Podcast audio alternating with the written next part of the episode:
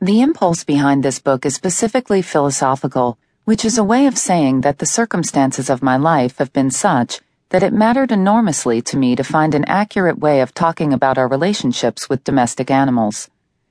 It mattered to me as a dog and horse trainer for what I hope are obvious reasons. When you are incoherent in your notions about an animal you are working with, things do not go so well with the animal and an animal trainer is a person who can't help but be uneasy about such a state of affairs, whether or not she he has the linguistic wherewithal to articulate the problem and the solution properly.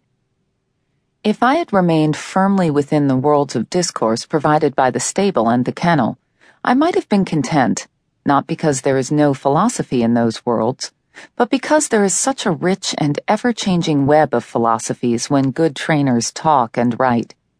These philosophies remember and speak to their sources in the thought of the past and are, unlike the general run of philosophies, continually tested and either reaffirmed or revised, since the world of the genuinely good dog or horse trainer is one in which reality is quite clearly, as Wallace Stevens had it, an activity of the most august imagination.